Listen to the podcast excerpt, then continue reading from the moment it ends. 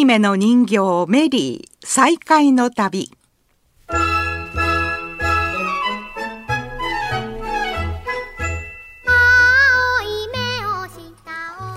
おはようございます。山田真知子です。青い目の人形メリー再会の旅。今日は4回目の放送です。今日も作家の西村京子さんとご一緒に進めてまいります。西村さんおはようございます。おはようございます。よろしくお願いいたします。さて今日は神戸市灘区にあります私立神話女子高等学校への旅でしたね。はい。明治20年に女子教育が重要視され始めた時代に国友春子さんという方が創設された神戸市で最も早く開かれた女学校です。ここにも青い目の人形が大切に残っておりましたあの教頭の伊坂薫先生から資料が何も残っていなくてというお話でしたからこちらからお願いをいたしました。どんなお願いをなさったんですか？えあの88年前の人形交換は民間人による壮大なプロジェクトなんですね。文化交流だったわけですけれども昭和2年の3月に日本にやってきた人形のために人形を迎える歌を歌って歓迎しています。そしてその年の11月には人形を送る歌を歌い日本からアメリカへ日本人形を旅立たせています。それをコーラス部の生徒さんたちに歌っていただけないかっていうお願いをいたしました、はあ、そんな歌があったんですね、はい。この番組のタイトルにもなっている青い目をしたお人形というあの歌がこの人形たちの歌ではないということなんですね。はい、そうですね。あのこの歌は大正6年に野口宇城作詞元織長代の作曲ですでに日本で歌われていた歌ですその歌詞の中にあのアメリカ生まれのセルロイドっていう歌詞がありましてここにいるメリーはセルロイドではありません木のおがくずを糊で固めたコンポジションドールなんですね人形たちがやってきた時期すでにこの歌が流行っていたのでメリーたちは青い目の人形と呼ばれるようになっていきました。あそうだったんですね。よくわかりました。えー、この番組の第1回目の放送の時に私のナレーションの後ろで流れていた歌声がその歌だったんですね、えー、今日はもう一度神話女子高等学校コーラス部の皆さんの合唱でその歌を聴いていただきましょう、えー、まずは太平洋を15日間かけて日本のひな祭りに間に合うように送られてきた青い目の人形のための人形を迎える歌です。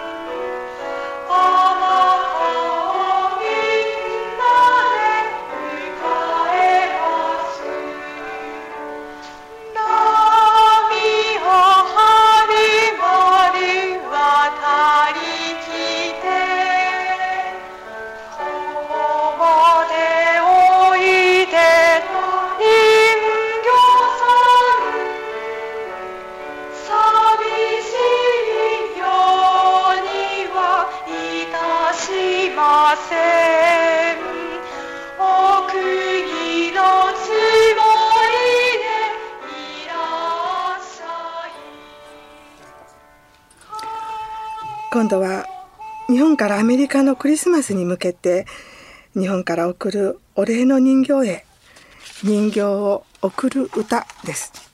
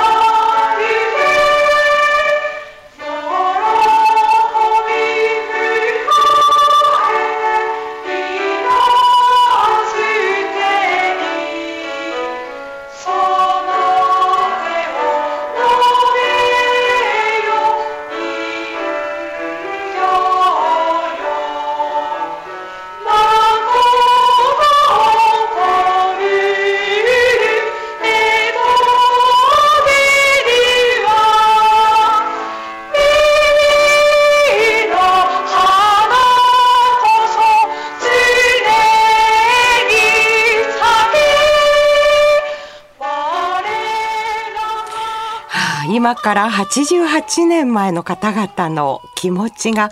なんか伝わってくるような気がいたしますね。そうですね。あの歌ってくださったコーラス部の生徒さんたちもですね自分の学校にこんな人形があることを知らなかったそうなんですね。ですが歌うことでこの歌が言ったことで人形が学校にあることが分かってその意味も知ることになったんですね。その人形を見せていただきましたけれども白くて長い素敵なレースのドレスを着てそして黒い革の靴を履いてましたね。はい、そうでしたね。あの、この人形に関しては、あの、学校に資料はほとんど残っていないんですね。名前も、あの、わからないんですけれども、学校日誌の中にこんな記述を見つけました。昭和2年3月3日、県立第一神戸高等女学校校内において開催のアメリカ人形歓迎会に和田校長、松本教員、生徒総代列席す。この時アメリカの人形は親鸞に贈呈されたのではないかと思います。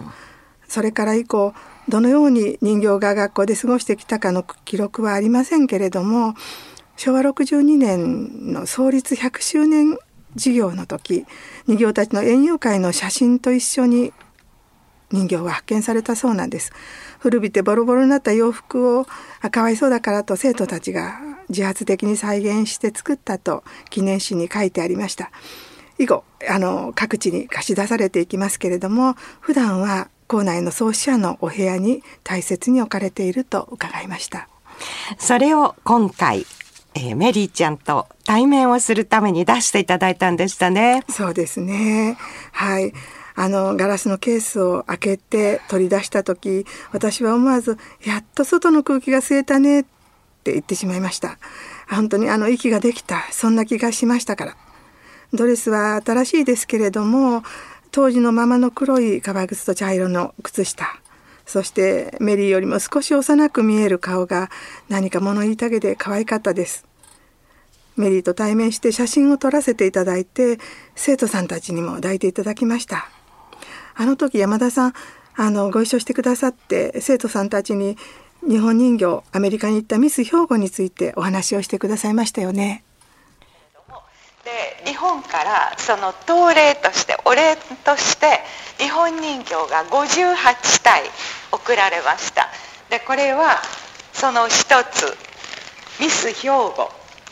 っていうんですね。とっても綺麗でしょ。その日本で有名な人形師が作ってその中から選ばれた58体がいろんなあのお道具ちょうどおひな様にいろんなお道具があるでしょ。ああいった黒に金をあの金箔がついた素敵なお道具と一緒にアメリカに送られました。そして各州に一つずつ配られて今アメリカではまだ48体ですか、えー、まだあのちゃんとあるそうです。で日本には残念ながら300いくらしか残ってないんですね。でそのうちの一つがこの新名学園にあるのでそのまたもう一つがこのメリーちゃんっていう播磨町のお人形さんなので今回の取材から終業式で校長先生がですね青い目の人形について生徒さんたちに話してくださる予定だと伺いました。このようにしてあの次第に伝わっていくこともとても意義深いことだと私は思います。本当にそう思いますね、えー、それでは石村さん今度いよいよ第5回目になるんですけれども、はい、どちらへ旅をされますか、はい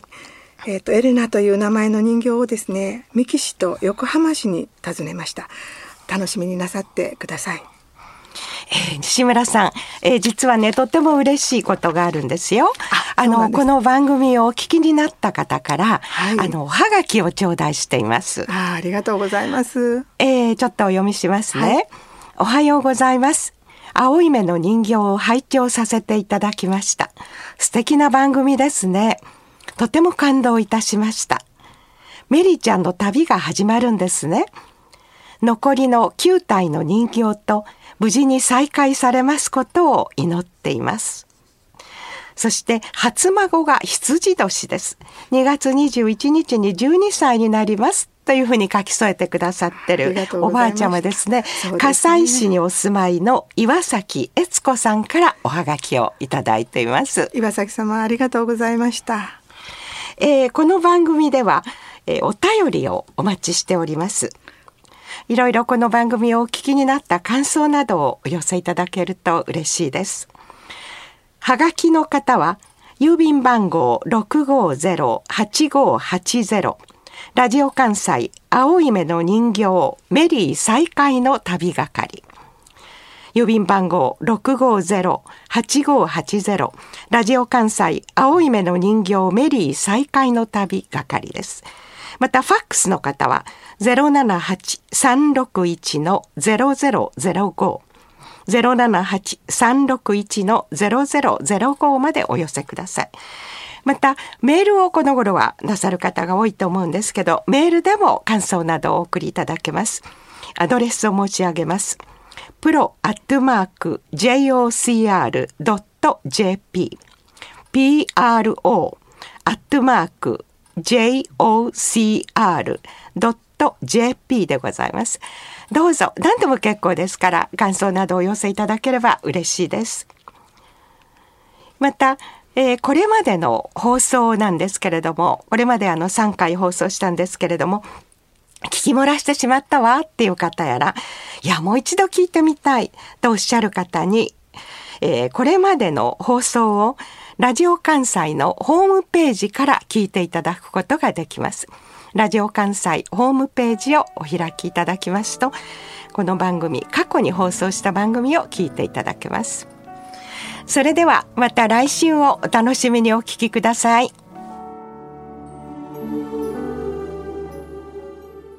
この番組は高砂ロータリークラブ UI 奉仕基金姫路信用金庫播磨ライオンズクラブ辰野赤とんぼライオンズクラブ朝子ライオンズクラブその他多くの団体個人の基金の提供でお送りしております。